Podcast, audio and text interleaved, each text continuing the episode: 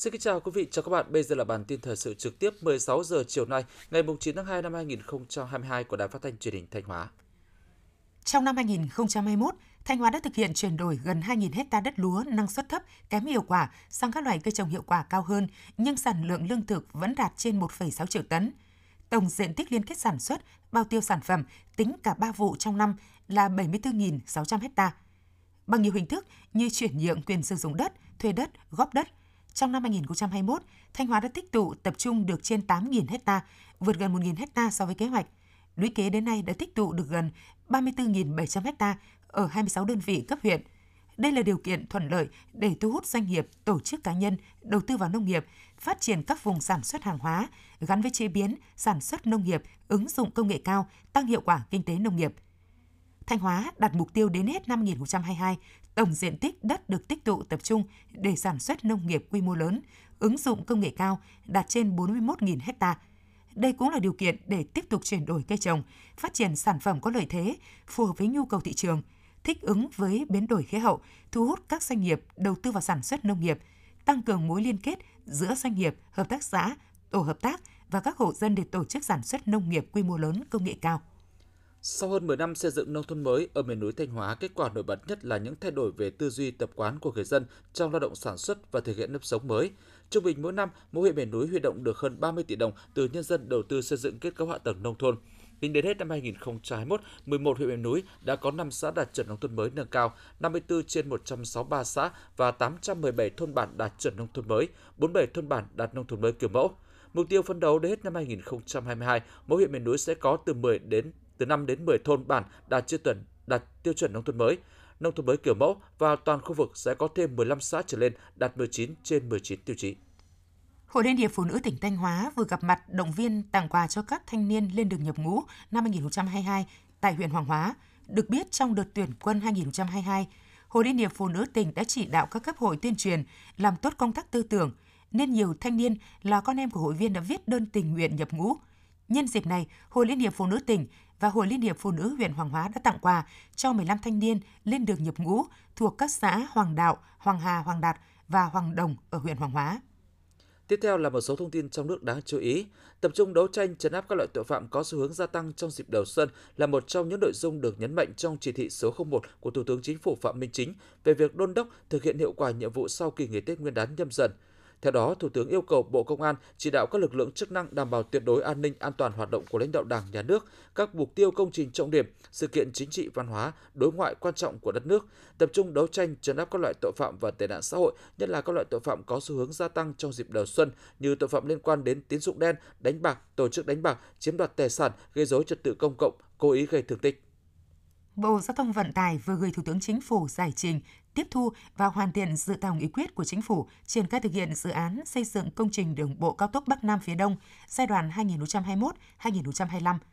Tại dự thảo, Bộ Giao thông Vận tải đề xuất cho phép Bộ và các địa phương được thực hiện chỉ định thầu trong 2 năm 2022 và 2023 đối với các gói thầu tư vấn, gói thầu phục vụ di rời hạ tầng kỹ thuật, gói thầu thực hiện đền bù, giải phóng mặt bằng và tái định cư –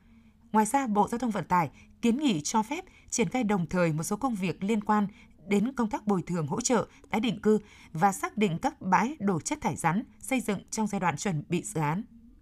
Sáng nay tại Hà Nội, Ban tuyên giáo Trung ương phối hợp Hội đồng lý luận Trung ương và Nhà xuất bản Chính trị Quốc gia Sự thật tổ chức lễ ra mắt cuốn sách Một số vấn đề lý luận và thực tiễn về chủ nghĩa xã hội và con đường đi lên chủ nghĩa xã hội ở Việt Nam của Tổng Bí thư Nguyễn Phú Trọng.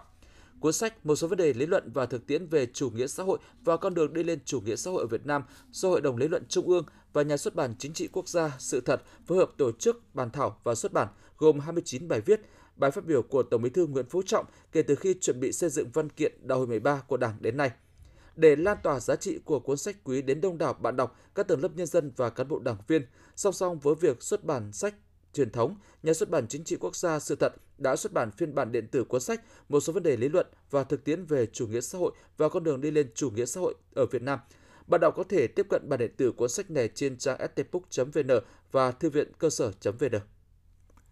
Tổng cục Du lịch, Bộ Văn hóa Thể thao và Du lịch cho biết, trong 9 ngày nghỉ Tết Nguyên đán nhâm dần từ ngày 29 tháng 1 đến mùng 6 tháng 2 năm 2022, cả nước đã đón khoảng 6,1 triệu lượt khách nội địa, trong đó có 3,2 triệu lượt khách nghỉ đêm tại các cơ sở lưu trú du lịch tổng thu từ khách du lịch ước đạt hơn 25.000 tỷ đồng.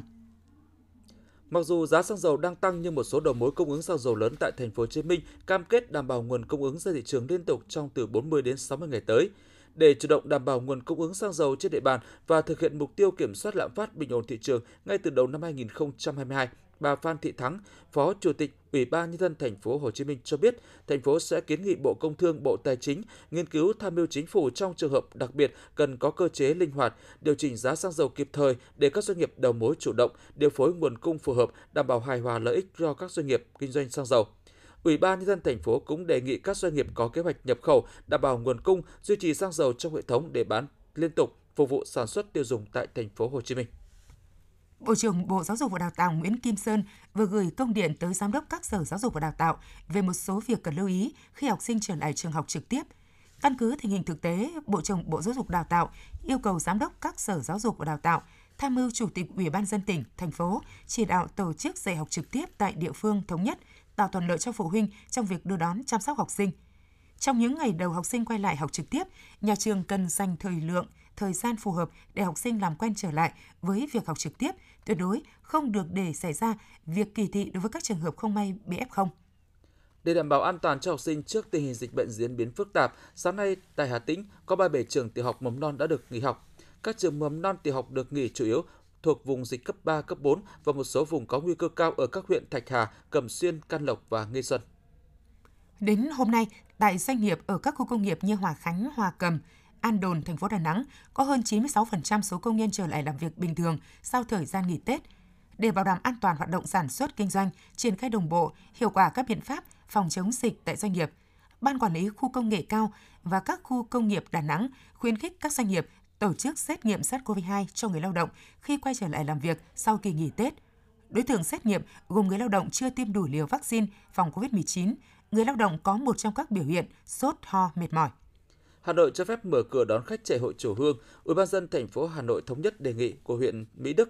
đồng thời giao Sở Văn hóa Thể thao chủ trì phối hợp Sở Y tế hướng dẫn huyện Mỹ Đức thực hiện các biện pháp phòng chống dịch bệnh COVID-19. Theo lãnh đạo huyện Mỹ Đức, việc mở cửa đón khách tham quan chùa Hương không chỉ là mong muốn của chính quyền sở tại, người dân xã Hương Sơn mà còn là niềm mong mỏi của du khách thập phương trong việc thể hiện tín ngưỡng tâm linh. Ủy ban dân thành phố Bắc Ninh cho biết, đền Bà Chúa Kho chính thức mở cửa đón khách trở lại từ 14 giờ ngày 9 tháng 2. Để bảo đảm công tác phòng chống dịch COVID-19, Ủy ban dân thành phố Bắc Ninh giao ban quản lý di tích đền Bà Chúa Kho phân công chỉ đạo chia làm 7 lớp, mỗi một lớp sẽ hướng dẫn du khách khoảng 10 người và thắp hương cúng lễ. Bên cạnh đó,